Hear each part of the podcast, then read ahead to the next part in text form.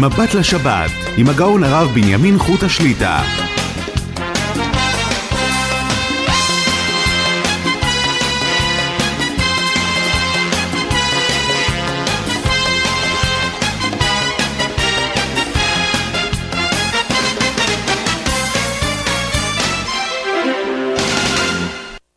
שלום וברכה, ברוך השם נפגשים לשעתיים, מבט לשבת, ערב שבת קודש, פרשת שלח לך. נודה בתחילה לצוות המסור והנפלא, יורם יצחק וזנה, וכן למאיר הנאו, חפץ השם באדם יצלח להגדיל תורה ולאדירה. מאזינים המעוניינים לעלות לשידור ולשאול את שאלותיהם, יכולים להתקשר כבר למספר 077 22 22 211 לאחר מכן שלוחה 8 להשאיר השאלה בכל ברור מספר טלפון. יחזרו עליכם מההפקה. אני חוזר שוב. 077 5 פעמים 2 1 1 לאחר מכן שלוחה 8 אנחנו ממשיכים בפתיח ההלכתי בהלכות תפילה, אנחנו נמצאים בסימן נ"ג. עסקנו כבר כמה פתיחים בנושא פסוקי דה זמרה, ויש לנו עוד כמה דברים חשובים בעניין הזה לפני שאנחנו ניגש לדיני שליח ציבור. מה קורה? אמרנו בעצם שפסוקי דה זמרה יש ברכה לפניהם וברכה לאחריהם. ברכה לפניהם זה ברכת ברוך שאמר. על מה מברכים? על הפסוקי דה זמרה. זה הפנים, והברכה האחרונה שלהם זה ברכת השתבח שמך לעד מלכנו. עכשיו, אחד אמר ברוך שאמר, ואמר רק הללויה לנפשי את השם, והשתבח. לא אמר אשרי יושבי ביתך, והרי בעצם פסוקי דה זמרה, כל העיקר והעיקרי זה אשרי יושבי ביתך. הלכה למעשה, בעזרת השם, לא נאריך ונרחיב בדבר הזה, בראיות שהבאנו, אבל בעזרת השם בספר שעומד לצאת, ואני תפילה חלק א', הלכה למעשה, יצא ידי חובה ואין ברכתו לבטלה. נכון שאדם חייב לומר אשרי יושבי ביתך, בן ברוך שאמר להשתבח, שזה המינימום במקרה שהוא נאלץ לדלג ברמה שהוא לא יכול יותר, אבל הלא פחות זה אשרי יושבי ביתך. אבל אם טעה ואמר פרק אחר, גם כן יצא ידי חובה. עכשיו, יש דבר מעניין, שימו לב עכשיו. אחד, מה עשה? אמר פסוקי דה זמרה, לפני התפילה, אמר, אחר כך אני אבוא לבית כנסת, כל מקרה אני מתעכב, אני אגיד ברוך שאמר, ככה בינתיים יש לי טלפון דחוף, אני יכול לענות. בינתיים אני אריץ קורבנות, פסוקי דה זמרה. שימו לב, כל עוד, כותב הפרי מגדים, שהוא אמר את הפסוקי דה זמרה לצורך התפילה, אתה לא תוכל לאחר מכן לומר ברוך שאמר והשתבח. גם אם תחזור על הפסוקי דה זמרה. כי כבר אתה אמרת אותם. את המצווה של פסוקי דה זמרה עשית. וכידוע, בכל מצווה ברכות לא מעכבות. יצא ידי חובה, נגמר. אם נגמר, לא יכול עכשיו לבוא להגיד, תשמע, אני אעשה עוד פעם ואברך. נגמר הסיפור. ולכן, אם אמר את הפסוקי דה זמרה לפני כן לצורך התפילה, שידע, איבד את ברכת ברוך שאמר והשתבח. איפה זה מצוי גם כן רבותיי? שימו לב, אנשים בשבת בבוקר, בבתי הכנסת, מתחילים תפילה יותר מאוחר. יש אנשים שהשעון הביולוגי שלהם מעיר אותם מוקדם. אז הם קמים, עושים ברכות השחר, ברכות התורה, שותים כוס תה, יושבים, לומדים, יש להם זמן עד, עד שמונה, עד שבע וחצי, יש זמן. אומר, אתה יודע מה? בוא נריץ גם את הטילים של השבת. או... תהילים של השבת, יש בפנים את הפסוקי דה זמרה. אומר הפרי מגדים, אם אתה אמרת אותם דרך תחנונים, למה אתה זה? קורא תהילים, תחנן לקדוש ברוך הוא, שיושע את עם ישראל וכולי. לא בכוונה לצורך התפילה. זה בסדר. לא איבדת את הפסוקי דזמרה. תבוא לבית כנסת, אז תעשה כסדר, עם ברוך שאמר, ופסוקי דזמרה, וישתבח וכולי. אבל אם אתה מתכוון לצורך התפילה, גמרנו, איבד את ברוך שאמר, וישתבח שמך. עכשיו, עוד נקודה חשובה. לפעמים עדיין לא הגיע המניין, אבל מתקדמים, חבל על הזמן. אז בסדר, אז לא אומרים קדיש, ממשיכים, ברוך שאמר, מזמור לתודה, יהי כבוד, אשר יושבי ביתך, הללויה וכולי, אז ישיר משה. איפה החזן צריך לעצור ולהמתין למניין? כותב על דרכי משה, ימתין לפני ישתבח שמך. אל תגיד ישתבח שמך ותחכה שייכנסו עכשיו ויגיד, יאללה, קדיש, לא טוב. למה? סיבה ראשונה, טעם ראשון, שלא יהיה הפסק בין השתבח ליוצר. אם אתה גומר השתבח, ועכשיו מחכה, בוא נחכה עד שיבוא מניין. אז יהיה הפסק בין השתבח שמך ליוצר, לא טוב. כך מביא הדרכי משה בשם המעריל. עוד דבר, כותב הבית דוד, חמי סלוניקי, צריך שהקדיש יהיה על דבר שכל העשרה אמרו אותו. לכן אם אתה מחכה להשתבח, אז אתה עכשיו הגיע, אתה אומר השתבח שמך. אז הנה זה נאמר בעשרה, וממילא קדיש עליו. כותב הרב פלאג'י יפה ללב, והיה השם למלך על כל הארץ, ויאמר השם אחד ושמו אחד, והיה השם למלך על כל הארץ, שמה תמתין. זאת אומרת, אין מניין, כי להשם המלוכה, עד והיה השם למלך על כל הארץ, תמתין, תעצור.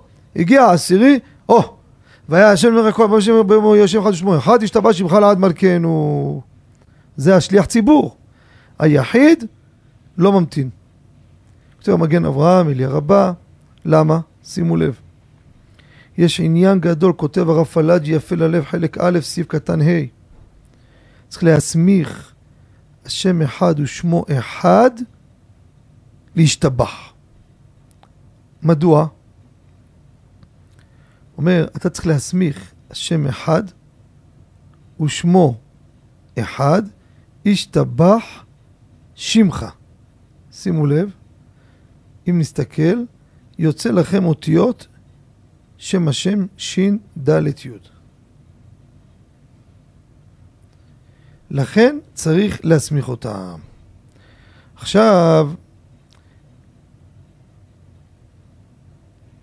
אותו דבר, כותב המשנה ברורה, יחיד יסמיך ברכת השתבח שמך לפסוקי דזמרה. זה גם נקודה חשובה, להסמיך אותם יחד.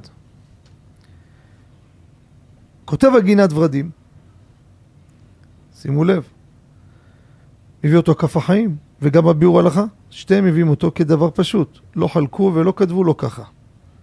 אומר אדם, חוץ מכבודכם עשה צרכיו לפני השתבח שמך. אז אם ככה, הוא חוזר, אין לו פה סמיכות בין הפסוקי דה זמרה להשתבח שמך. הרי השתבח שמך זה ברכה על הפסוקי דה זמרה. צריך להסמיך את זה, שיהיה סמוך לדבר שאתה מברך עליו. אומר, נכון שיחזור על מזמור אשרי יושבי ביתך, כך כותב הגינת ורדים. כף החיים מביא את זה כדבר פשוט, וגם הביאור הלכה. כף החיים סעיף קטן ז', דיבור בביאור הלכה בסימן נ"ג סעיף קטן, דיבור מתחיל סליחה, וקצת. קרה מקרה שלפני השתבח, תחזור אשר יושבי ביתך.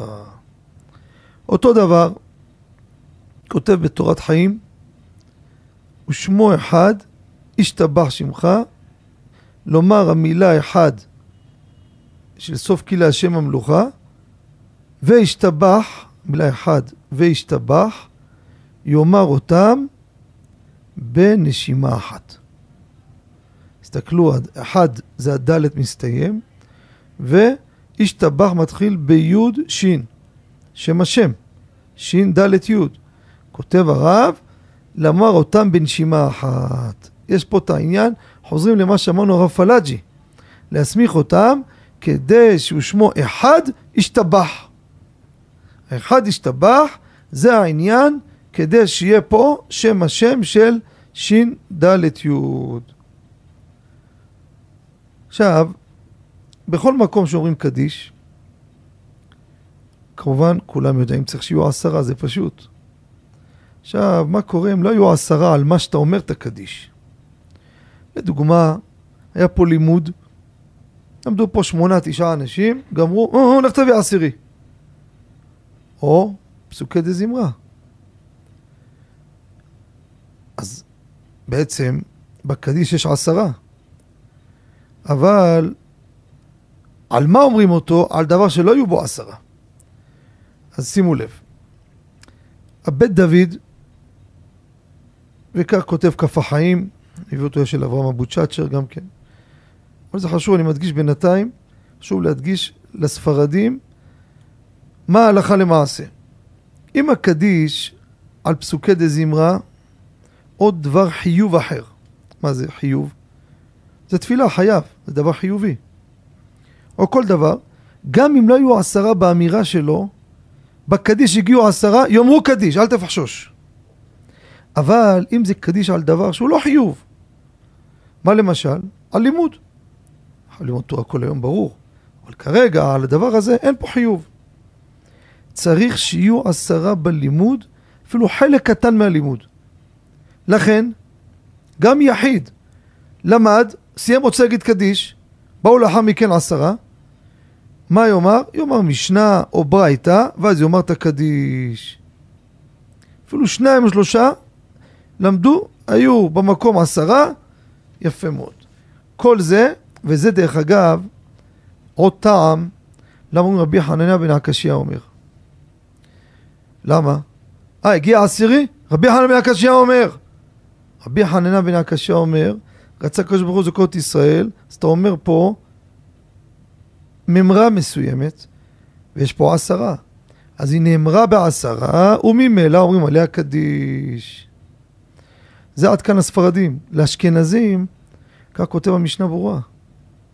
סעיף קטן י"א, גם על פסוקי דה זמרה יאמר השליח ציבור מקודם שלושה פסוקים. שיבואו עשרה, שיהיו שלושה פסוקים. שעל מה? מהפסוקי דה זמרה.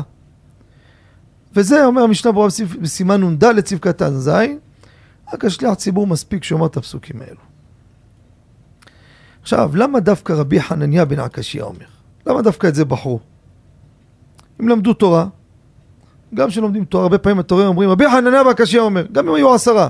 מה העניין ברבי חנניה? כותב מרן החידה בברכי יוסף, סימן נ"ה, מגן אברהם בן נ"ד, מביא בשם באר שבע, משנה ברורה גם כן. שיהיה קדיש על דבר אגדה. אפשר לומר אותו על תנ"ך, משנה גמרא. ולמה על אגדה? הוא מסביר כף החיים, בסימן נ"ה סעיף קטן ג', האגדה מושכת את הלב, והקדיש שלאחריה נאמר בשמחה, לכן מעלתו יותר. תמיד יש אגדה, משהו מתוק, יש שמחה. וממילא הקדיש בא על דבר של שמחה. זה עולם אחר על דבר של שמחה מאשר לא בשמחה. זה הסיבה שרבי חנניה בן עקשיא אומר, רצה הקדוש ברוך הוא לזכות את ישראל, לפיכך הרבה להם תורה ומצוות. מה אמרת פה? דבר אגדה, נעים, מתוק, כולם מבינים. וממילא יש שמחה, מושך את הלב, אז הקדיש נאמר בשמחה. ספר נהגו העם זה רבי דוד עובדיה. היה רבה של עיר ספרו במרוקו.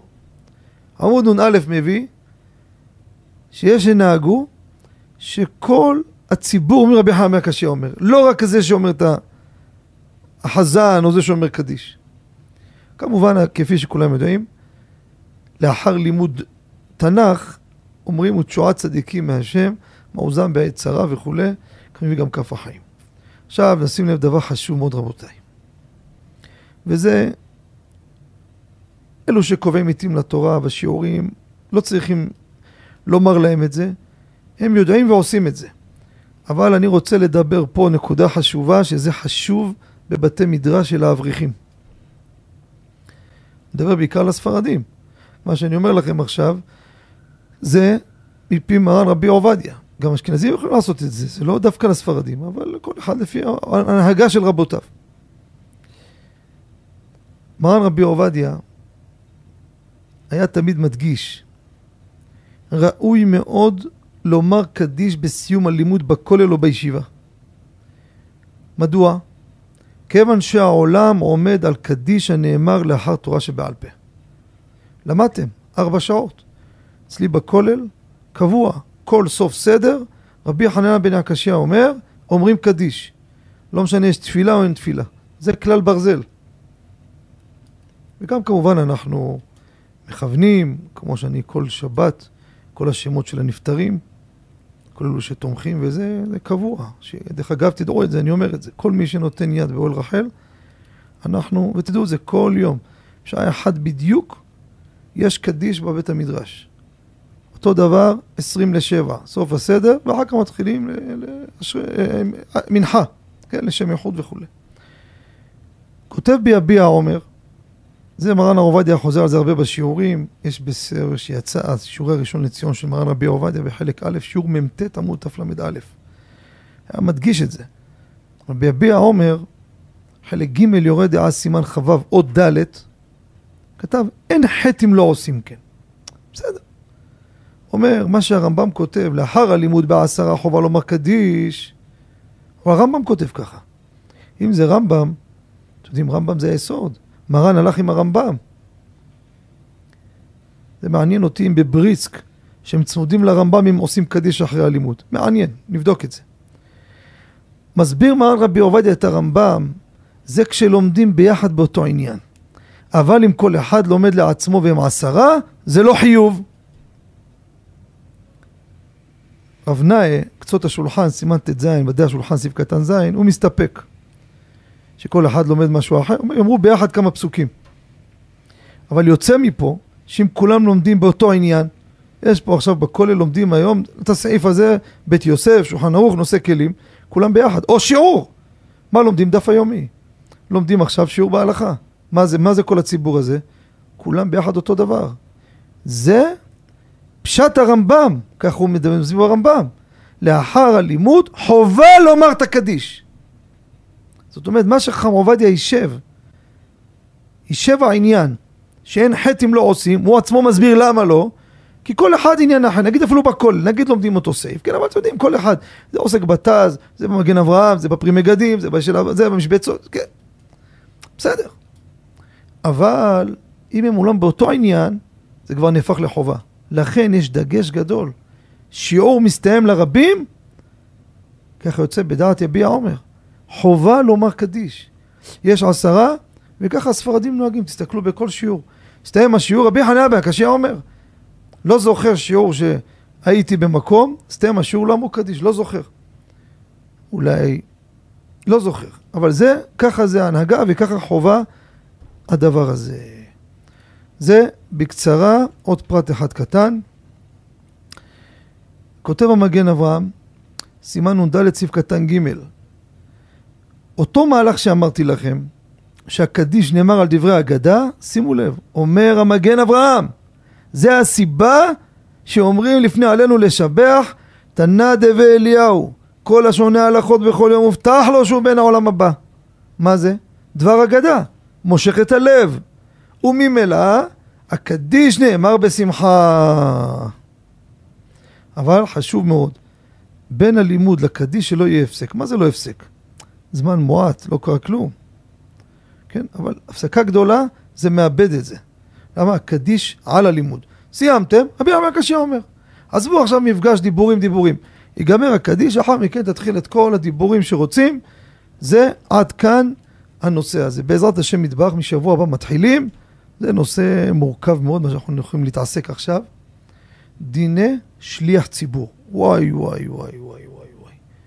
זה בעזרת השם יתברך בקרוב, כפי שפרסמתי שבוע שעבר ואני חוזר גם השבוע המפרסם, סיימנו בשעה טובה, עבודה של כמה שנים, הלכות תפילה, חלק א', זה יהיה סדרה בעזרת השם, ואני תפילה.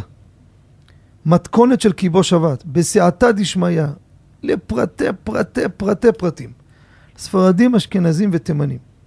עם מפתח מפורט, ויש הזדמנות, מי שרוצה להיות שותף איתי, להוציא את הספר הזה. שעצם העובדה להוציא אותו זה זכות. ונוסף על כך, מאות ספרים אני הולך לחלק לבתי מדרש בארץ ללא תמורה, מהתרומה שלכם. אז מי שרוצה, גם אני מכניס שם שלו בספר. מדפיס את השם שלו. בכל המהדורות בהתחייבות, השם שלו. אם זה להצלחה, לרפואה, לזיווג, זרע בר קיימא, להבדיל, אלוהים נשמט. אתם רוצים לתת הפתעה לקרוב משפחה שלכם? לאחד ההורים עליהם השלום? הם עכשיו בעולם האמת, פתאום יגידו להם, אה, אתה יודע, יש לך פה איזה מתנה שלחו לך. מה, מי? אומר, הבן שלך נתן שותפות בספר שכותב מרן ביורה דעה, ורבי העומר מעריך בזה. מעלתו יותר מכתיבת ספר תורה. ספר הלכה למעשה שילמדו בו. 200 שקלים, סליחה, 260 שקלים תרומה חד פעמית. לא הוראת קבע, לא שום דבר. חד פעמי, נכנסים את השם שלכם עם התאריך פטירה אם רוצים. ולהבדיל, להצלחה, לברכה, מה שרוצים. מי שרוצה להיות שותף, אנחנו מזדרזים להוציא את הספר. לאחר שירד הספר לדפוס, גם תיתנו עשרת אלפים שקל, אין עם מי לדבר. הספר ירד, נגמר. אז מי שרוצה להיות שותף, רבותיי, הזדמנות פז. אני, יש לי אינטרס שככה נוציא את הספר, ונוכל להדפיס ולהוציא עוד בעזרת השם. אבל יש פה זיכוי הרבים גדול. תראו תשובה בבי עומר, שאל אותו לעילוי נשמת מישהו להצלחה, זה לכתוב ספר, אמר לו, לא, תוציא, תן כסף לספר בהלכה יותר מספר תורה. וזה מדויק במרן ביורה דעה, שבזה מקיימים כתיבת ספר תורה. אז אני אתן טלפון, תשאירו הודעה קולית, שבוע הבא יחזרו אליכם. ובעזרת השם יתברך, הספר יצא, בעזרת השם יהיה זיכוי רבים גדול, יש שם המון המון המון חידושים בהלכות תפילה. נושאים שעובד עליהם המון זמן, עם השיעורים וחידוד של האנשים. אתם שומעים פה מה שאני נותן לכם בפתיח, זה טיפה מן הים ממה שבעזרת השם בקרוב ככה יצא ותקבלו תמונה מקיפה מאוד. אם זה פסוקי זמרה, ברכות קריאת שמע, שליח ציבור, קדיש, כל דיני אה, מקום, איפה להתפלל מותר, איפה אסור, מול הערווה, מול צניעות, מול שירותים, אמבט... אה, באמת, חומר גדול, ספר עבה בעזרת השם. הטלפון, 077 22 22 2 1 1 לאחר מכן שלוחה 8, אותו טלפון של השאלות לתוכנית, אותו מספר, תשאירו הודעה קולית שלום, אני מעוניין, אני מעוניינת להיות שותף, שותפה בספר. זהו, תנתקו, יחזרו אליכם. 077, 5 פעמים 2, 1 1, לאחר מכן שלוחה 8, כל המזכה את הרבים, אין חטא בא על ידו. זיכוי הרבים נקי, נטו, בלי משחקים. מי שירצה להיות שותף, תבוא עליו ברכת טוב. אנחנו נצא להפסקה, ומיד אחריה אנחנו שבים למאזינים, רק לפני כן שכחתי להזכיר, בעזרת השם, יום ראשון הזה, שיעור בהלכה בהלכות שבת ודברי חיזוק. בירושלים, לתושבי שכונת ארמון הנציב וכל האזורים, מי שירצה יבוא. יום ראשון הזה, בית הכנסת ארמון התורה, רחוב שלמה בן יוסף 10, שכונת ארמון הנציב, בשעה תשע. יום שני, תושבי הדרום, דברי חיזוק במושב זמרת, בשעה שמונה ורבע, במועדון זמרת, כך קוראים לזה, מועדון זמרת שבמושב, בשעה שמונה ורבע, דברי חיזוק. יום שלישי, שיעור המרכזי הקבוע, מושב בן זכאי, בית המדרש חזון עובדיה, מושב צמוד ליבנה, בשעה שמונה הציבור מוזמן, שמעו ותחי נפשכם. אנחנו יוצאים להפסקה. מיד לאחריה שבים למאזינים המחכימים, בבקשה. אתם מאזינים ל"מבט לשבת" עם הרב בנימין חוטה. שבנו מההפסקה, לפני שניגש למאזין ניתן שוב את מספר הטלפון 077 22 22 211 לאחר מכן שלוחה 8 לשיר השאלה בקול ברור מספר טלפון יחזרו עליכם מההפקה, אני חוזר שוב. 077 5 פעמים 2 1 1 לאחר מכן שלוחה 8 שלום וערב טוב למאזין. שלום כבוד הרב, מה שלומך? ברוך השם. אנחנו נהנים לשמוע אותך כל, אה, כל שישי, אנחנו שומעים אותך. חמישי ואנחנו בש- בשישי רואים את השידורים חוזרים, תודה רבה. בתיקות. אה. רציתי לשאול שאלה לגבי, אה, אני מתפלל בכמה בתי כנסת, ובערב שבת יש את הקבלת שבת, לך דודי, ובסוף הלכה דודי יש את הבואי בשלום, שכאילו מסתובבים, אה, מסתובבים. ויש בית כנסת אחד מסתובבים נגיד 180 מעלות, יענו לכיוון ה- העזרת נשים, כאילו, מול ההיכל. יש בתי כנסת שחלק לצד ימין, חלק לצד שמאל, חלק לאחורה, לא, לא מובן, רציתי לדעת מה, ההלכה. אומרת, איך זה עובד, מה... יפה. כבודו, המאזין שואל פה שאלה יפה, מעשית לכולם. כל ליל שבת, בקבלת השבת, איך אנחנו מתנהגים בצורה של הכיוונים בגוף. יפה מאוד. אז ככה, נתמצת את הדברים. קיבו שבת בחלק א', עמוד קפ, מי שיש לו חלק א', אני נותן את הבסיס ויש שם עוד כמה דברים מעניינים. מרן כותב בסימן לס"ב סעיף ג' ילבש בגדיו הנאים וישמח בביאת השבת, כי יוצא לקראת המלך וכי יוצא לקראת חתן וכלה וכולי. קיצרתי. אומר המשנה ברורה, אנו נוהגים שמהפכים פניהם לצד מערב כשאומרים בואי בשלום. אם מתפללים לכיוון המזרח, מסתובבים בואי ושלום עטרת בעלה, ככה המנהג. כותב בספר שער הכוונות, דף ס"ד עמוד ג', תראו מה הוא כותב. במשנה, וסליחה, כף החיים ס"ב ציב קטן לב, מביא אותו מילה במילה. אומר, סדר קבלת שבת, תעמוד במקום אחד בשדה. כן, אני רק מביא מה הוא אומר, שנדע שיש דבר כזה, כן? לא, לא אומר שהציבור יעשה את זה. יהיה על גבי הר גבוה, הוא יותר טוב. ויהיה המקום נקי. אבל שימו לב, ותחזיר פניך כנגד רוח מערב ששם החמה שוקעת. ובעת שקיעתה ממש, אז תסגור עיניך, תשים ידיך השמאלית על החזה, ויד ימינך על גבי יד שמאלך. ותכוון בהמה ביראה כי עומד לפני המלך לקבל תוספת קדושת השבת. ואז תתחיל לומר מזמור לדוד. אחר כך תאמר ג' פעמים, בואי כלה, בואי כלה, בואי כלה, שבת מלכתה. ואחר כך מזמור של יום השבת, מזמור שם מלאך גאות לבש וכולי. בא בן איש חי, שמביא את השאר הכוונות, אומר מי שלא יכול בשדה, יעשה בחצר מקום פנוי ומגולה. זה הכי טוב על פי הקבלה. כן, אבל גם מי שלא, עושה בתוך, רוב, רוב העם, רוב הציבור, עושה בתוך בית כנסת. אלו שמתעסקים בקבלה, הם מקפידים שזה יהיה בחוץ. אבל בתוך הזה הוא ממשיך ואומר, מה שנוהגים אמירת בואי כלה הראשון, שימו לב, לצד ימין, והשני לצד שמאל, והשלישי בלחש כלפי מערב. מנהג ישראל תורה הוא, ואשתם וסמך למנהגם. שמנו לב, אמרת בואי בשלום עטרת בעלה, גם בשמחה בואי... אז אמרנו הפך את פניהם לכיוון המערב, זה הבנו. עכשיו מה אתה אומר? בואי כלה, בואי כלה, בואי כלה ימין, בואי כלה שמאל, ואז בואי כלה, זה השלישי, בואי כלה, זה כלפי המערב. אתה לצד השני. שבת מלכתה. בא בשו"ת יצחק ירנן, הגאון רבי יצחק ברדה. חלק ז' סימן י'. מביא שמה את הגאון רבי מאיר מזוז. שהמנהג ימין תחילה כפי סדר המלאכים. זה לא עניין של כלפי השכינה. וככה מנהג ימין ואחר כך שמאל. זה בתמצית העניין.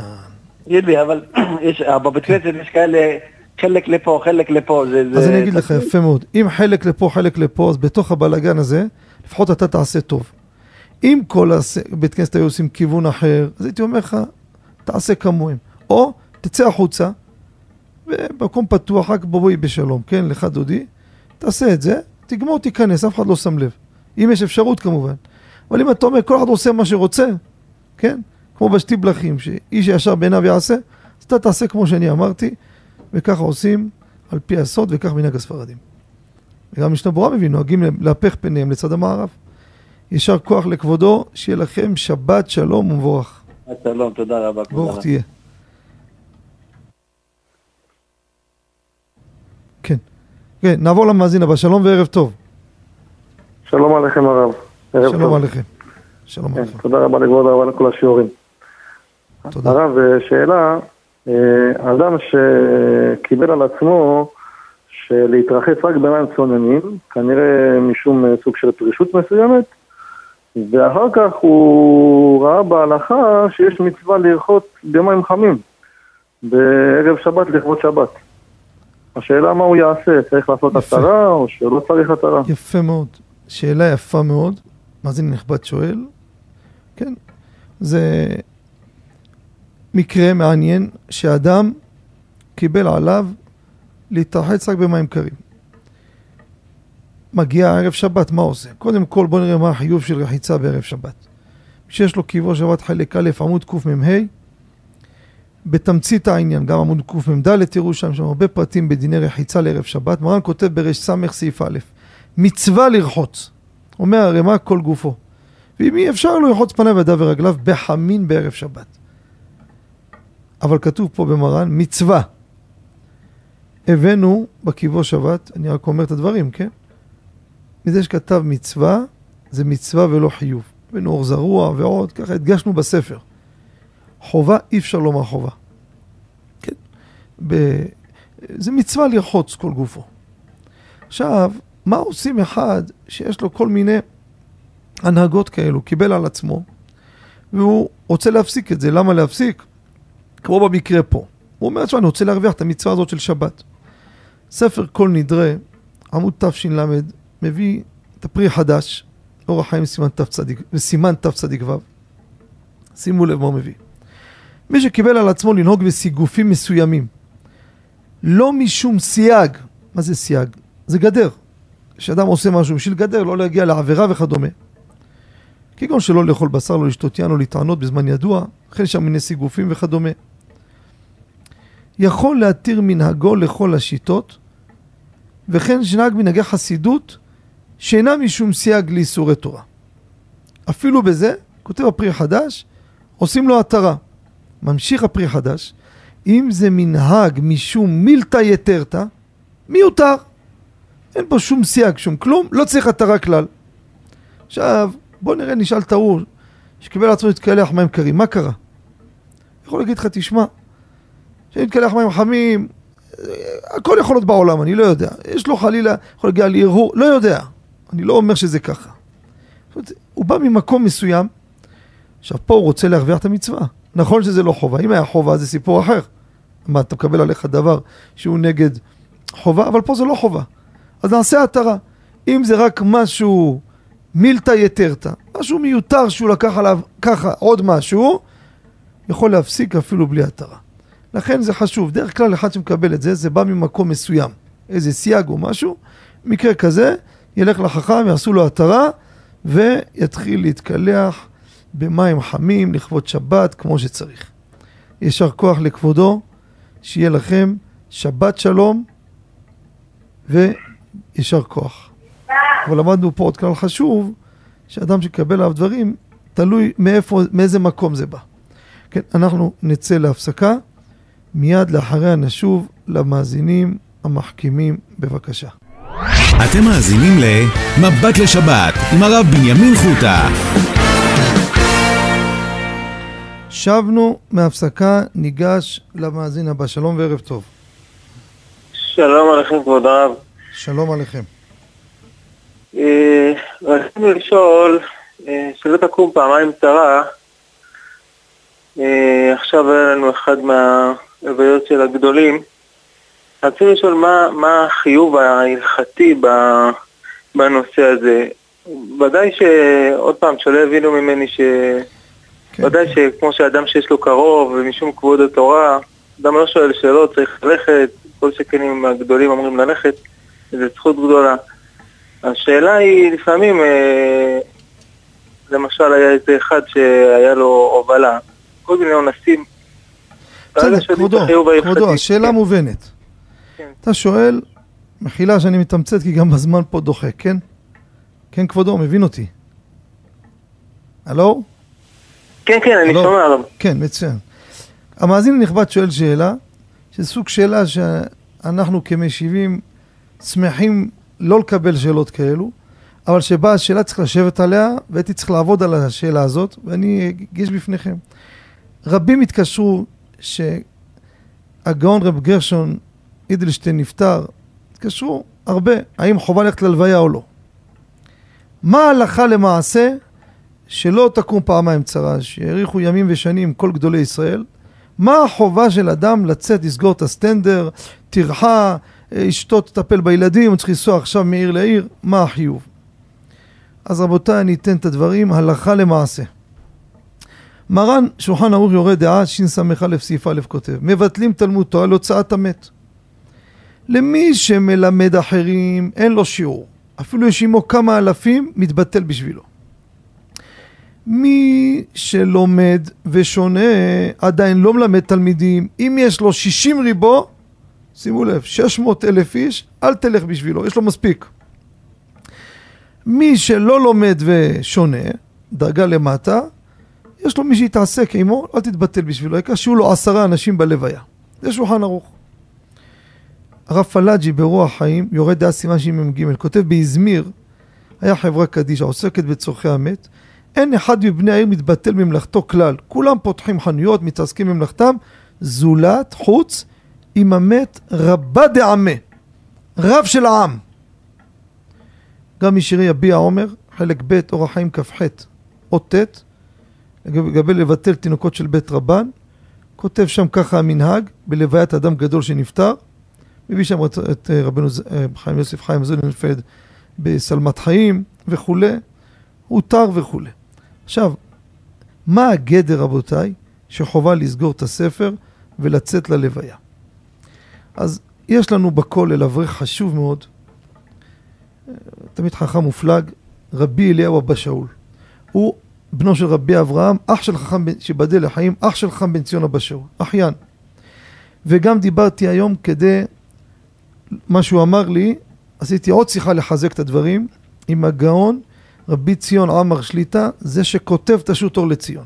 הוא ראש המכון. היום דיברתי איתו בעניין הזה. מה הגדר שחובה לצאת ללוויה? אם לא, לא חובה מעיקר הדין. תקשיבו טוב מה ההלכה. הרב אמר ככה, יהיה איזה גדול שיהיה. אם הוא בעיר אחרת, הלוויה מתקיימת לא בעיר שלך, מעיקר הדין לא חייב ללכת ללוויה שלו.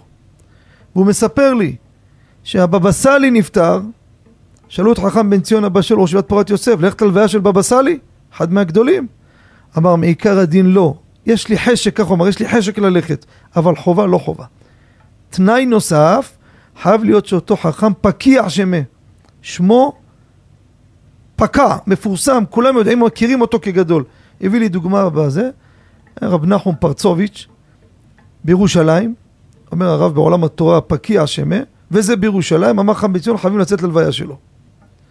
זה הגדר רבותיי. לכן, כמובן, ראוי, אין איסור לצאת, אבל חובה, אם עכשיו יש לוויה של גדול בבני ברק, לא משנה ספרדי או אשכנזי. ושואלים הירושלמים אם חייבים, מעיקר הדין לא חייבים, יכולים לשבת ללמוד. ראוי מאוד ללכת למען כבוד התורה. זה הגדר בתמצית העניין. עכשיו, מה קורה אחד שהוא מנהיג, אבל הוא לא איש, איש של תורה, או שייך רק לסקטור שלו המצומצם? זה לא, לכאורה זה לא פקיע שמה, ככה בפשטות. דוגמה, הגאון הרב ווזנר, נכון שהוא היה שייך לזרם החסידי, אבל זה מגדולי הדור, כולם משתמשים בפסקים שלו. זה ודאי גדול, אבל עוד פעם, זה היה בבני ברק, ירושלמים לא היו חייבים ללכת. זה בתמצית העניין. בסדר כבודו? זה ההגדרה וזה הגדר. שיהיה רק שמחות ושיהיה לכם שבת שלום ומבורך. יישר כוח. כדרכנו, יש פה את הבמה החשובה למחברי הספרים, לספרים החדשים. יש פרסום שהרדיו נותן בתוכנית הזו ללא תמורה כלל, מתנה למחברי ספרים. כל מי שיש לו ספר, הן חדש, הן ישן, שלא קיבל פרסום, שולח שני עותקים בכתובת שאתן לכם. אני נותן תקציר מה הספר עוסק, שם המחבר, שם עירו ומספר הטלפון להשיג את הספר. אז אתם שולחים אליי בנימין חוטה, רחוב קדושת לוי 40 על 14 ביתר עילית, שני עותקים ואנחנו מפרסמים. והשבוע הגיעו לשולחן המערכת כמה ספרים חשובים. הגיע קונטרס עבה, ידי כהן. זו סדרה גדולה וארוכה, והפעם הוא הוציא הרב הגאון יוסף דוד כהן שליטה מביתר עילית על שהייה, הטמנה ובישול, אקטואליה למעשה, עם מפתח מפורט, עבודה יפה, מי שירצה בטלפון 02 5803 908 אני חוזר שוב 02 580 3908 עוד קונטרס זרע יוסף במעלת שקידת התורה וחידושים על פרשת שבוע המועדים, הבחור החשוב לוי יצחק לוריה, שם ישמרו וחייהו, גם כן מביתר עילית, בטלפון 02-580-8485, אני חוזר שוב, 02-580-8485. עוד קונטרס, גם כן כריכה רכה, אבל עבה, זה הדרכה וכלים להתמודדות יומית על פי תורת ברסלב. זה משיעוריו של הרב הגאון מאיר שלמה ז"ל, זצ"ל. הוציאו את זה בניו, תלמידיו. הסוד שבך, אפשר להשיג בטלפון 058 60 60 505. אני חוזר שוב, 058 60 60 55. עד כאן זה הפתי... הפינה למחברי הספרים. שוב להזכיר לציבור, בקרוב, הספר כבר ברוך השם סיימנו אותו, עכשיו נמצאים רק במפתחות. ספר על הלכות תפילה בסייעתא דשמיא, עבודה של הרבה זמן, אה, בעזרת השם, אה, הלכות תפילה, אה, ספר שיקרא בשם ואני תפילה, זה החלק הראשון, מתכונת של קיבו שבת, קיבה מועד, מקיף לפרטי פרטי פרטים, לספרדים, אשכנזים ותימנים, ספר בעזרת השם שיופץ לבתי מדרש גם כן בכמות לזיכוי הרבים. מי שרוצה להיות שותף בהדפסת הספר ושמו יונצח בתוך הספר, אם זה לבריאות, לזרע, לזיווג, להצלחה, לפרנסה, להבדיל לעילוי נשמת, רוצה להנציח קרוב עם תאריך פטירה, בתרומה חד פעמית של 260 שקלים, ובעזרת השם בהתחייבות שבכל ההוצאות שבספר יצא, השם שלו יופיע. מי שרוצה, הנה תרשמו את הטלפון, כל הקודם זוכה, אנחנו בקרוב יורדים לדפוס, לאחר מכן כבר מי שירצה בכל סכום לא נוכל להנציח. הנה, הזדמנות פז, גם לחיים וגם ל... להפתיע נפטרים, לעשות להם נחת, שזה זיכוי הרבים, זה עילוי נשמה, זה זכות גדולה לנפטר. מי שיש לו קרוב, ידיד, אה, משהו שרוצה לתת לו מתנה, הנה 260 שקלים, מתנה בעולם האמת. אחרי 120 יגיד לו, דע לך, עשית לי נחת באותו זמן. אין ספק בזה. יש פה זיכוי הרבים גדול. בטלפון 077 22 22 211 לאחר מכן שלוחה 8 להשאיר הודעה קולית ויחזרו אליכם. אותו מספר של השאלות לתוכנית 077 5 פעמים 2 1 1 לאחר מכן שלוחה 8 אנחנו ניגשים, עוברים למאזין הבא. שלום וערב טוב. שלום וברכה. שלום עליכם. ערב טוב כבוד הרב, תודה על התוכנית הנפלאה. תודה לכם. רציתי לשאול ברשות הרב אה, מזוזה, התעוררתי על מזוזה שהמזכיר שרצה שיהיה כבר מוכן הדירה למגורים, ושם מזוזה לפני שהוא הזכיר את הדירה. האם כיוון שעדיין לא היה חייב במזוזה, יהיה כאן המזוזה פסולה משום שהוא שם אותה לפני שהוא היה חייב בה, כשזה עדיין היה פטור. אז אה, יפה. יישר כוח. שאלה מחכימה ביותר המאזין הנכבד שואל. כידוע לכולם, יש לנו מושג שפוגשים אותו בהרבה סוגיות, הרבה הלכות, שנקרא תעשה ולא מן העשוי. גם בהלכות סוכה, גם בציצית, גם במזוזה. צריך שתהיה עשייה. אם זה נעשה מאליו עשוי, זה פסול. שואל המאזין הנכבד, הלך מישהו קבע מזוזה בבית, הבית ריק, אין אף אחד. עוד שבועיים, שלוש, ייכנסו אנשים. הרי לפני שגרים, אין חיוב מזוזה. וממילא שייכנסו, בבת אחת נהיה פה מציאות שיש פה מזוזה, זה עשוי. השאלה היא, האם יש פה פסול וצריך להוציא את המזוזה ולקבוע מחדש? זו שאלה יפה מאוד ומעניינת. מרן כותב ביורה דעה, סימן רפ"ט סעיף ה', קבעה במזוזת הפתח, בעודה תלושה. שימו לב, הנה עוד דוגמה, תעשה לו מן העשוי, שמרן מביא בכמה מקומות בהלכות מזוזה ביורה דעה. קבע אותה במזוזת הפתח, מה שנקרא לזה בשפה שלנו במשקופים, בעודה תלושה. הנה, קנה עכשיו אה, משקופים, קבע מזוזה, ואחר כך חיברה לפתח. פסולה. דרך אגב, שימו לב, עושים שיפוץ בבית הרבה פעמים, רוצים להחזיר את המשקופים, מוציאים את הכל קומפלט עם המזוזה, אחר כך בא הקבלן, פק מחזיר, לא פשוט. יש פה תעשה ולא מן העשוי. למה? עכשיו, נהיה פה פתח, ונהיה פה בבת אחת גם המזוזה. אומר מרן, פסולה. בא חקרי לב, סימן קכ"ח, אומר יסוד, מחוסר זמן, אין אומרים בפסול של תעשה ולא מן העשוי. מה זה מחוסר זמן? אין פה דבר שנעשה כשר עכשיו והיה פסול לפני כן. מה לדוגמה? בית שכור בחוץ לארץ. חוץ לארץ, עד 30 יום פטור. לאחר 30 יום, הוא הלך קבע את המזוזה בתוך ה-30 יום. כותב החקרי לב, אין בזה פסול שתעשה לו מן העשוי. כמו בציצית. אדם הטיל ציצית בלילה, לילה זה לא זמן ציצית. בבוקר נהיה ציצית, אוטומט נהייתה עם החוטים קשורים. זה לא פסול. מדוע? כי זה מחוסר זמן. אין פה מחוסר מעשה. לא צריך לעשות פה איזה משהו כדי להכשיר את זה. לא, רק הזמן הוא זה שעיכב. מה זה זמן? הלילה. לילה פטור מציצית. אותו דבר, תוך 30 יום, זה עניין של זמן. הבית עצמו במהותו לא מחוסר מעשה, זה אותו בית. לא צריך פה איזה פעולה מעשית בדירה. לא. עד 30 יום פטור. זה אותו בית, לא עושים כלום. מה זה, מה, אלא, מה זה מחוסר זמן? זאת אומרת, שעברו 30 יום, יהיה חייב במזוזה. אומר החקרי לב, בדבר שהוא מחוסר זמן, אין את הפסול שתעשה לו מן העשוי. לגבינו, לכאורה, זה מחוסר מעשה. למה מחוסר מעשה? הנה הבית מוכן, אמת. אבל אם אף אחד לא בבית ולא הכניסו בו כלים ולא כלום, הבית ריק, עדיין מחוסר מעשה. אם לא יכניסו, אז לכאורה היה מקום לפסול את זה. למה? הוא שם מזוזה לפני כן, ואחרי שבוע שהכניס את הארגזים ואת המיטות ואת הארונות, זה המעשה שהכניס ציוד לבית, אוטומט נהיה פה מזוזה, היה מקום לפסול לכאורה.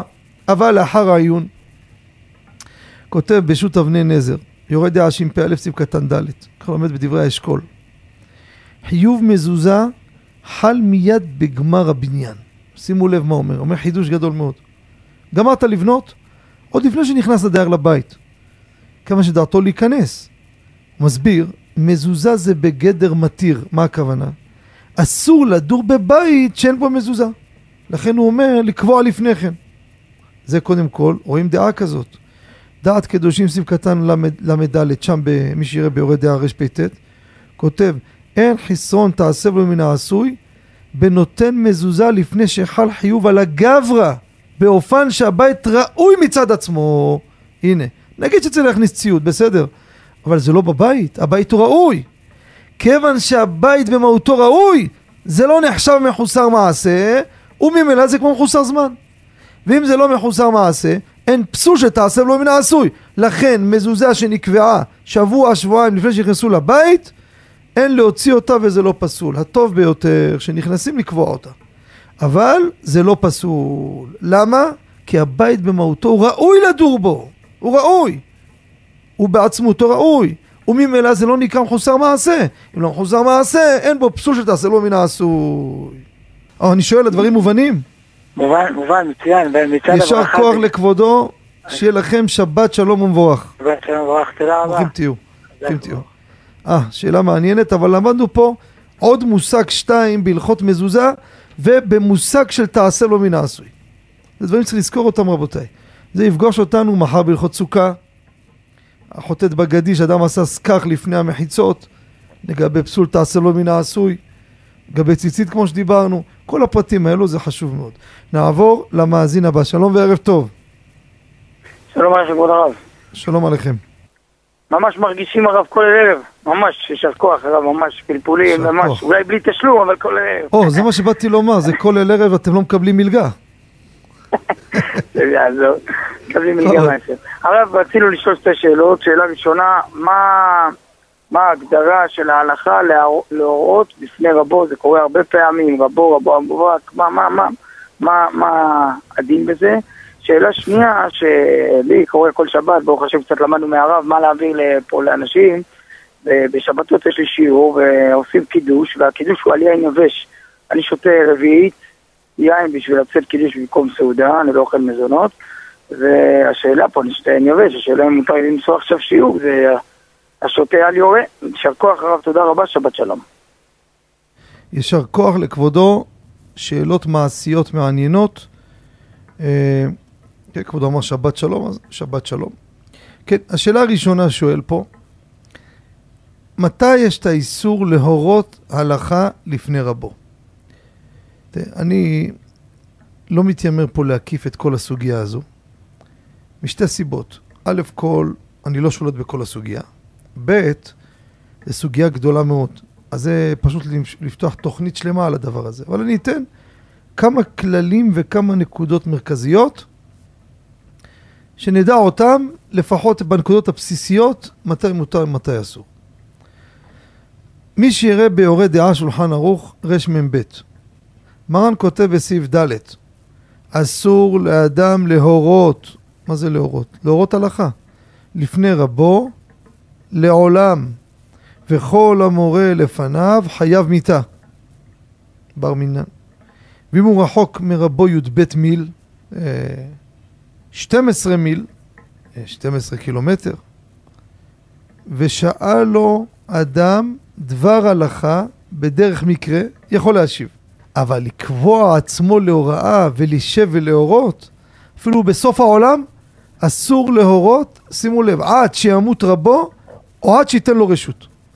רבו מסכים לו, פתרת את הבעיה. קודם כל, כלל ראשון, או שרבו נפטר, או שנתן לו רשות. הרב מסכים שאני יורה לציבור? אמר לו כן, דבר ראשון. מרן בסעיף ז', במקרה שלא ביקש רשות, אומר, מה זה הוראה? רק שמורה על מעשה שבא לפניו.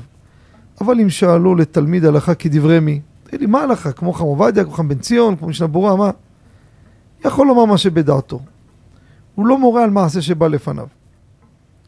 ממשיך בסעיף ח' להורות או רק דבר שיש בו חידוש לשואל, אבל הוראה ידועה שהיא פשוטה לכל.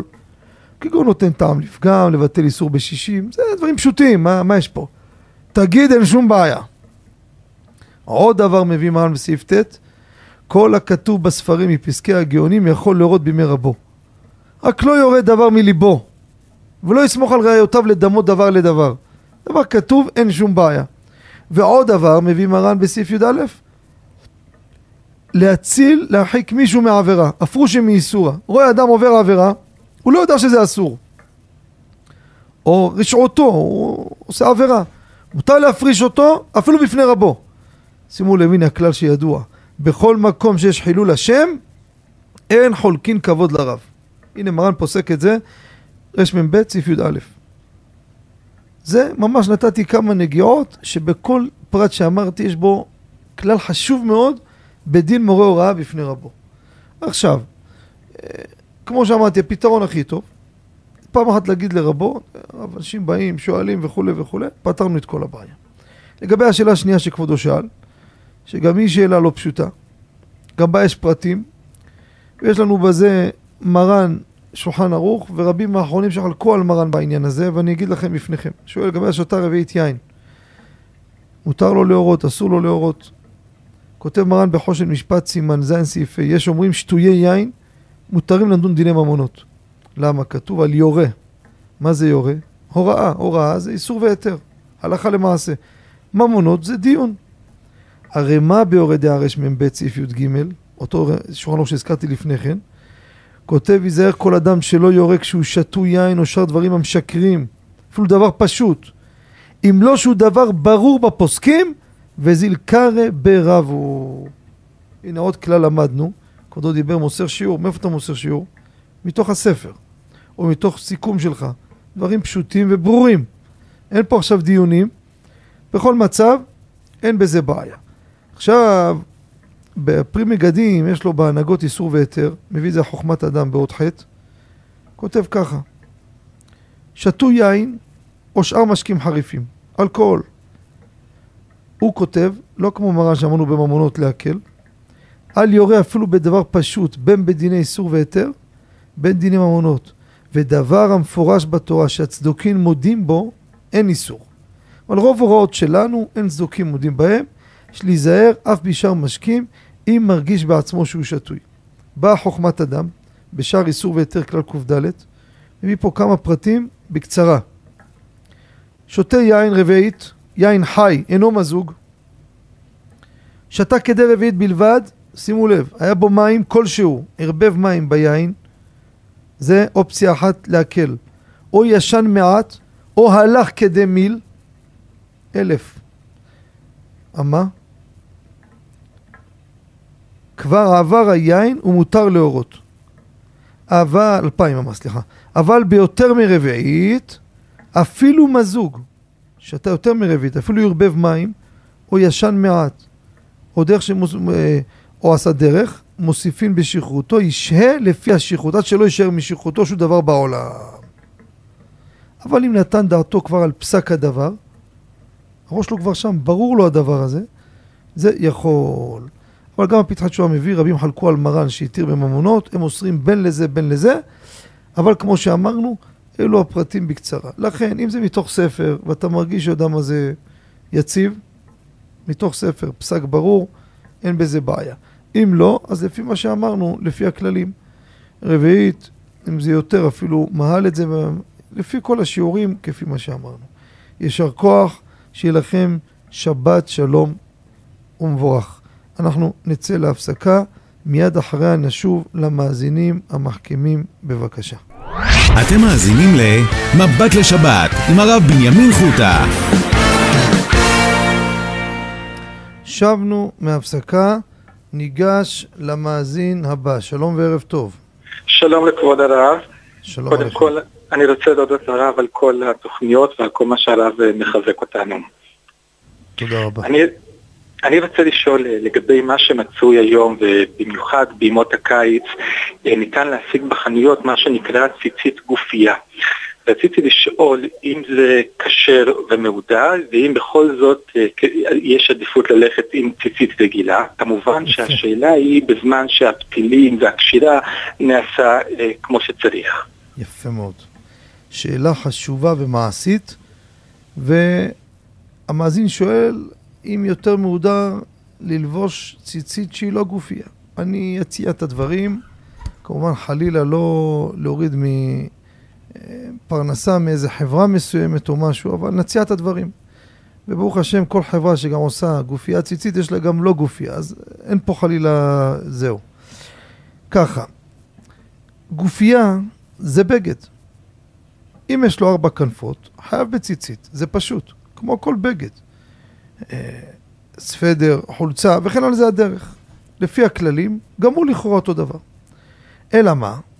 יש פה שאלה לא במהות הציצית, אלא האם זה ביזוי מצווה לעשות בגד זיעה שהציצית נמצא בעצם, עושים ציצית מבגד שעשו לזיעה של אדם. שו"ת אבן ישראל, רבי ישראל יעקב פישר, חלק ט' סימן א', עם זה הוא פותח את החלק ט' שלו, כותב זה ביזיון למצוות ציצית. למה? מה זה גופייה? גופייה זה בגד זיעה. בגד מיועד לזיעה. איתו אתה עושה את המצווה של הציצית, אבל זה צד אחד. אבל מי שיראה דעתו של הגאון הגדול, הפוסק הגדול, בנו שלמה זמן אוירבך, הובא בהליכות שלמה תפילה עמוד ל"א, אומר ציצית, שימו לב לגבי מה, ללבוש ציצית על הגוף, קיץ, שזה בעצם אותו רעיון. אם זה על הגוף, אז יושב בעצם מקבל את הזיעה. אומר הרב זה מותר ואין זה ביזוי מצווה. ולובשו כשאר בגדים שעל האדם. אז אנחנו רואים, יש צדדים לפה ולשם. הלכה למעשה ודאי מקיימים איזה ציצית. שאלה, יש דעות שזה ביזוי מצווה. לכן אם אדם בא ואומר, תשמע, בשבילי זה או זה או זה, הייתי אומר לו, עדיף, כמו שתמיד היה. יהיה בגד ציצית שיבוא על הגופייה. אבל אם אחד יגיד לי, תראה, קשה לי מאוד. אני יודע שמי שמתרגל זה נעשה טבע וכולי וכולי. אבל קשה לי. עכשיו קיץ, חם מאוד פה, וזה מה מטריד אותי. אני אגיד לו, תשים גופייה, ציצית, אל תחשוש. אבל אם הוא בא ואומר, זה או זה, מה עדיף? ודאי שעדיף ציצית שהיא לא ציצית גופייה. אבל בדרך אגב, צריך לדעת את זה, לא קשור לכבודו, אני מדבר כללית, בדוק. אני זוכר שהייתי, ב... זה היה בתחילת ישיבה קטנה. מה זה תחילת ישיבה, קטנה? זה גיל 14 ככה. אז לא הייתי שם כל הזמן צמר, אני זוכר. היה לי, אבל קיץ היה קשה, ובא חבר אמר לי, אתה חושב, לו, תשמע, הנה, אני סתם, זה ממש דוקר, קיץ. הוא אומר, נכון, בהתחלה זה דוקר, עוקץ, אתה תראה, תוך כמה ימים לא תרגיש כלום. באמת, ברוך השם, מאז, לא מבין מה... אין בזה שום הבדל, לא מרגישים כלום. מתרגלים, הכל נעשה. ואז אתה מרוויח אה, צמר, שזה הכי טוב וכולי וכולי. בסדר, כבודו? יישר כוח לרב, תודה רבה. ברוכים תהיו, שיהיה לכם שבת שלום ומבורך. אנחנו נעבור למאזין הבא. שלום וערב טוב. טוב, מדבר יוסף רומנו. או, רבי יוסף רומנו. כמובן, כל המאזינים מכירים את רבי יוסף כבר, גם בשיעורים, גם ברדיו. ברוך הבא. מה זכינו שכבודו עולה אצלנו בתוכנית? בכבוד. זכי? יאללה, שתי שאלות. בכבוד. שאלה ראשונה, האם מותר לשמוע שירים בשירותים? שאלה שנייה, מי שהולך לצימר ויש ג'קוזי בצימר, ג'קוזי בחדר, האם מותר להתפלל בצימר? כן. או-אה, שאלות מחכימות, שואל פה רבי יוסף רומנו המפורסם. שאלה ראשונה, האם מותר לשמוע שירים בשירותים? כמובן שואל על שירי קודש, זה השאלה. שאלה הבאה, תכף ניגע בה גם כן. קודם כל, כידוע לכולם, אסור לערער בדברי תורה במקומות מטונפים. אדם נמצא בשירותים, בית המרחץ, בחדר הפנימי, שיש ריבוי לכלוך וכולי, אסור לערער בדברי תורה. אבל, מה קורה להרהר במציאות השם יתברך? אדם יושב בשירותים חוץ לכבודכם, והוא חושב על המציאות של השם בעולם, איך הוא שולט בעולם. חוכמת שלמה כותב שאין בזה בעיה, אבל ציץ אליעזר, חלק י"ג סימן א', לאורות נתן, חלק א' סימן א', כל זה בעזרת השם, ואני תפילה שעומד לצאת, שם המון פרטים בכל נושא של בית הכיסא, מקלחות וכולי. הלכה למעשה זה אסור. אבל אומר המשנה ברורה סימן פ' סעיף קטן ה', להרהר בשירותים בשפלות עצמו שאין האלו הגאווה, זה מותר. מי אני, מה אני, שפל, הנה, בשירותים, זה ערעור שהוא מותר. עכשיו, שירים, מה זה שירים? נכון, אני לא חושב עכשיו על דברי תורה, אבל כל שיר, אדם חושב על השיר. יש לו פה, גם אם תגיד ערעור במציאות השם יתברך, בוא נגיד שזה הבסיס שבשיר. דבר ראשון, יש בזה ערעור, זה ערעור בדבר שאסור, דברי תורה. דבר נוסף, זה לא כבוד להשמיע שירי קודש במקום טינופת. מה זה להשמיע? שהוא שומע. אם אדם נכנס, עכשיו שומע באוזנייה, נכנס לשירותים. נכנס ולנקות או איזה משהו. מוריד את האוזניה, לא צריך לנתק. שהאוזניה תהיה באוויר, לא מפריעים, לא שומעים. למה? כתבנו על זה בליבה דהלכתה. לא גרע מרמקול שעכשיו אתם שומעים אותי בבית, בסלון, וזה משמיע גם בשירותים. אנחנו לא עושים עכשיו איזה משהו אטום ככה נגד טילים שלא ישמעו, זה נשמע, אבל זה, זה לא... לשבת לערער זה הבעיה. לכן שמיעת שירים בשירותים, שירי קודש, זה אסור. גם שירי מוסר. מחשבה, זה בדברים שהם קודש, זה אסור. לגבי השאלה השנייה המעניינת ששואל פה רבי יוסף. שואל, אדם עכשיו עוד מעט בין הזמן עם קרב, הוא רוצה לצאת לצימר. דיברנו בזה בעבר, שזו תשובה בליבה דהלכתה. בצימר יש, יש סוגי צימרים שיש ג'קוזי במרכז החדר. לא תגיד באיזה פינה עם דלתות זכוכית או איזה וילון, לא. ממש במרכז החדר יושב ג'קוזי, ובצד יש מטבח, שולחן עם כיסאות לאכול, פה יש את המיטות, פה יש ספה, אבל במרכז יש פה ג'קוזי. מה הבעיה? האם מותר להתפלל שם? אדם נאלץ להתפלל, הגברת רוצה להתפלל שם, לברך ברכת המזון. אם זה נקרא חדר בית מרחץ, אסור לנו בבית מרחץ להתפלל, לברך, איך מתמודדים עם זה? מרן שולחן ערוך בסימן פ"ז, סעיף א' כותב, גרף של רעי, זה הכלי, חוץ מכבודכם, של הצרכים. עווית של מרגליים, זה כלי של המרגליים. של חרס או של העץ, להרחיק מהם כמו מצואה. למה? הם סופגים. אפילו הטיל בהם מים. אבל מתכת או זכוכית, חרס מצופה, אם הם רחוצים יפה לא צריך להרחיק. הם פה, אתה יכול להתפלל מולם. יפה. מה מגן אברהם? מה זה אפילו הטיל בהם מים? כמה שהם מיוחדים לכך, אז זה כמו בית הכיסא. אפילו אם אין בהם ריח רע. אומר, ונראה לי, שימו לב, אם הכלי מיוחד גם כן לתשמיש אחר. כגון לשפוך לתוכו שופכין. מה הכוונה? עושים ספונג'ה בבית, משתמשים גם בזה. אם אין בו צואה ולא ריח, מותר. הוא הדין מיוחד להשתין, אבל כל פעם שמשתין נותן לתוכו רביעית מים. מותר. הוא נקי? אה, זה כלי מיוחד לאיזון. לא, זה לא מיוחד. הוא מיוחד לעוד דברים. יפה. בא ביאור הלכה. שימו לב, בסימן פ"ג אבל, דיבור המתחיל לנגרף, אומר, אפשר. אם החדר ההוא מיוחד גם לשאר דברים, אין לו דין של בית הכיסא. כמו המגן אברהם, שעכשיו אני קראתי לכם, בפ"ז סעיף קטן א' לעניין גרף. אם בגרף זה כלי של צרכים, אתה אומר שהוא מיוחד גם דברים אחרים, אז אם הוא נקי, אני אומר, אני לא מתייחס אליו כמו טינופת. למה? כי הוא מיוחד דברים אחרים, כמו לעשות ספונג'ה ודבר דומה. אותו דבר אם החדר מיוחד גם לשאר דברים.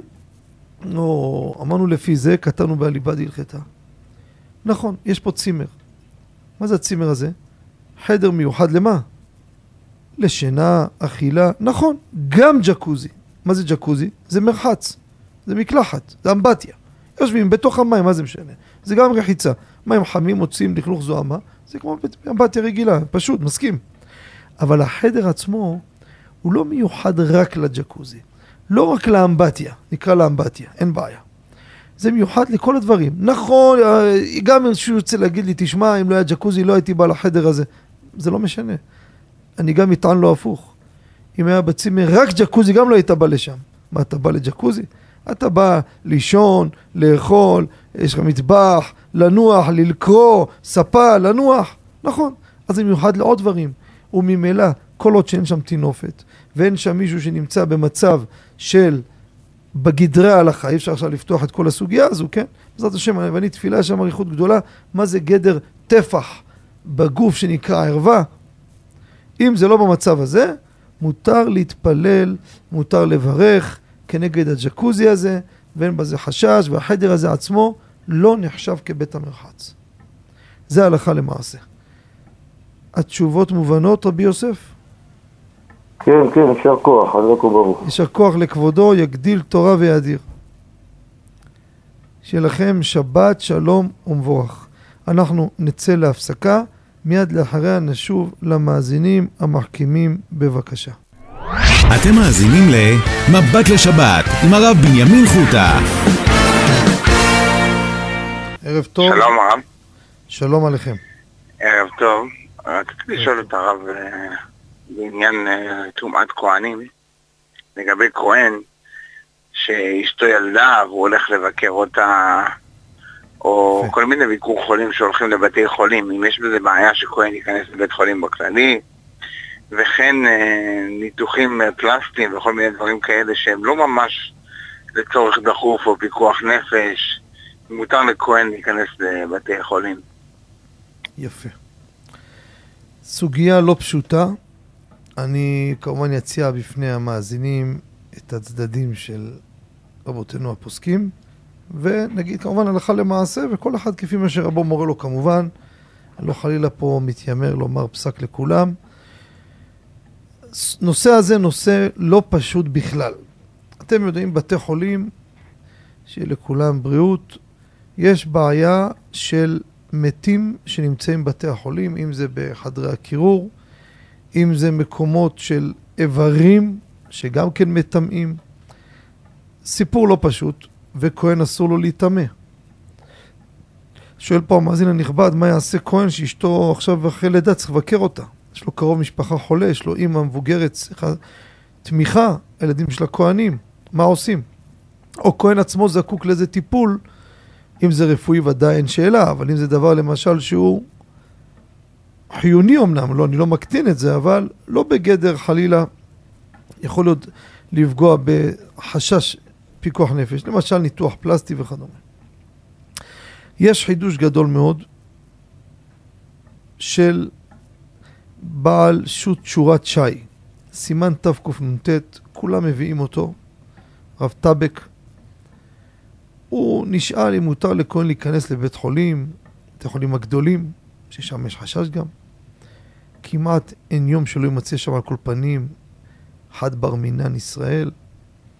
הולכים שם בחדר הסמוך וכולי, ושימו לב מה הוא עונה. יש להקל משום שרוב חולים לחיים. קודם כל, שיש פה בית חולים, מי שחולה, יש לו חזקה לחיים. חזקת חיים. וגם יש לסמוך על הסוברים שיש סוף טומאה לצאת, הרי גם אם יש טומאה, סופה לצאת, לא נשארת שם. רק מדי רבנן. ויש סוברים שטומאה עוברת מחדר לחדר, זה רק דה רבנן. לכן אם אי אפשר לברר, מותר להיכנס משום מצוות ביקור חולים. ככה הוא כותב. בא בעל שו"ת משני הלכות, חלק ד' סימן קמ"ו, מביא אותו, הוא כותב רצוני להעיר בזה. הוא אומר שנים הוא בודק את זה, הוא אומר נשתנו הבתי חולים בזמננו. אומר ידוע שבכל בתי חולים יש להם הרבה איברים שלמים עם מתים מונחים במרתפים. לומדים אותם כדי להתלמד בהם, דרך כלל זה בית חולים אוניברסיטאי, כן? וכולי. אומר, והתברר אצלו שכן בכל הבתי חולים בלי ספק. אומר, לכן אין כאן חשש משום שמא ימות או שמא יהיה שם דווקא מת בשעת... מציאות לעולם יש שם טומאת מת. ואינם דומים לבתי חולים בזמן התשורת שי, שאנשים בה מעט וכולי. לכן הוא אומר, לפי עניות דעתו, אין לכהן להיכנס בסתם. קודם כל, גם על הטענה הזאת, זאת אומרת, הוא בא. מצד שיש את האיברים, אבל היום בבתי חולים, גם אם יש פתרונות לזה, אלא שיש חשש שפתאום איזה מחלקה מישהו נפטר, שאז חדרי המתים, שזה דלתות כפולות וכולי, זה לא נותן פתרון, אז מפרסמים, אבל לפחות הספק הוא כן קיים. הוא גם הוא שחולק עליו, על המציאות של לבוא ולהתיר את כל הבית חולים. קובץ בית הלל חלק נ"א עמוד ל"ז, יש שם מאמר של הגאון הגדול רבי יעקב יוסף זצ"ל. זה מאמר שהוא כתב לי נשמת הרבנית מרגלית עליה שלום. כך הוא כותב: מותר לכהן לבקר חולה בבית חולים גדול כמו הדס עין כרם הוא מביא שם. למה? שימו לב איזה ספקות הוא כותב. אני אומר לכם מה הוא אומר. שמא אין מת ושמא הוא לא כהן. מביא את חכם בן ציון אבא שאול גם כשהשמט התיר למה, שימו לב, מצוות ביקור חולים היא מהתורה, וטומאת מת בבית חולים אינה אלא מדי רבנן, יש פותח טפח, יודעים שמותר לבקר יולדת, גם נחשבת כחולה.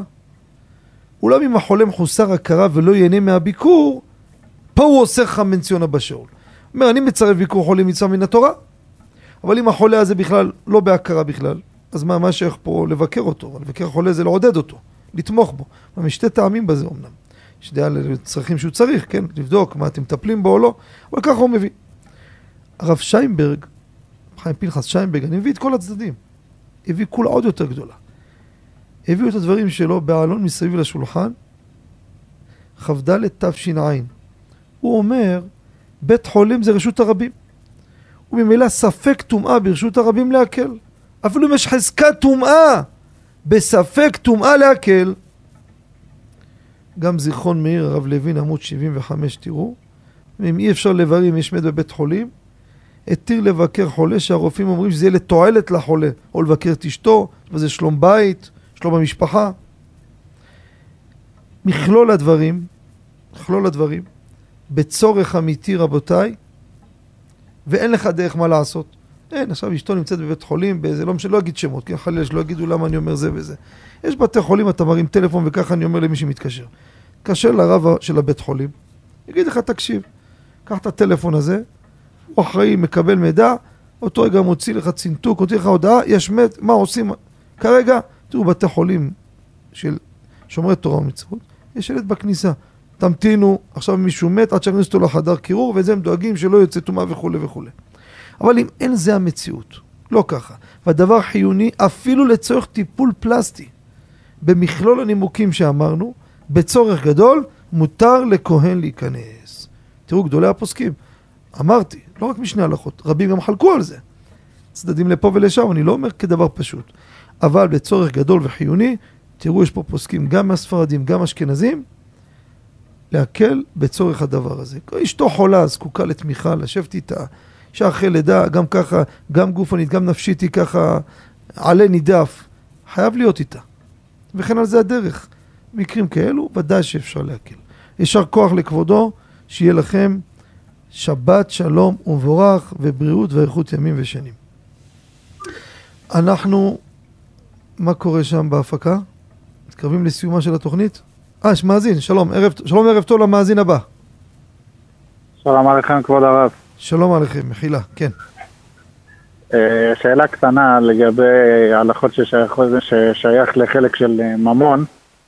קנינו דג בשביל לבשל לשבת, ותוך כדי שבישלו, פתאום אמרו לי שהקופאית שכחה להעביר בין המוצרים שקנו בדיוק את הדג, שכחו לשלם עליו מצד זה שהקופאית דילגה על זה בטעות.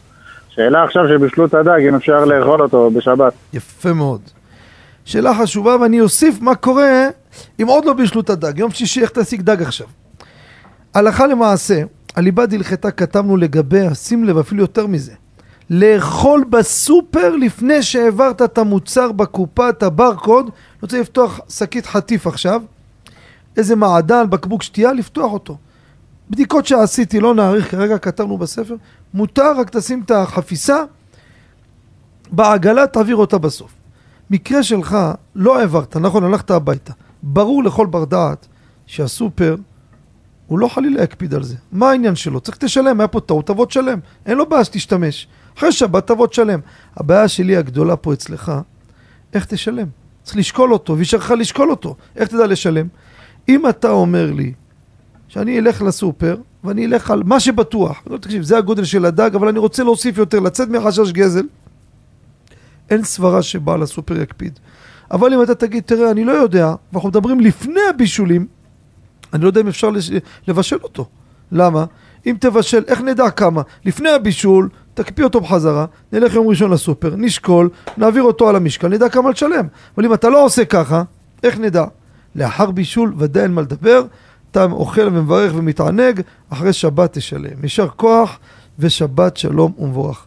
מתכוונים לסיומה של התוכנית, נודה לצוות המסור, עמית יצחק וזנה וחר מאיר הנאו.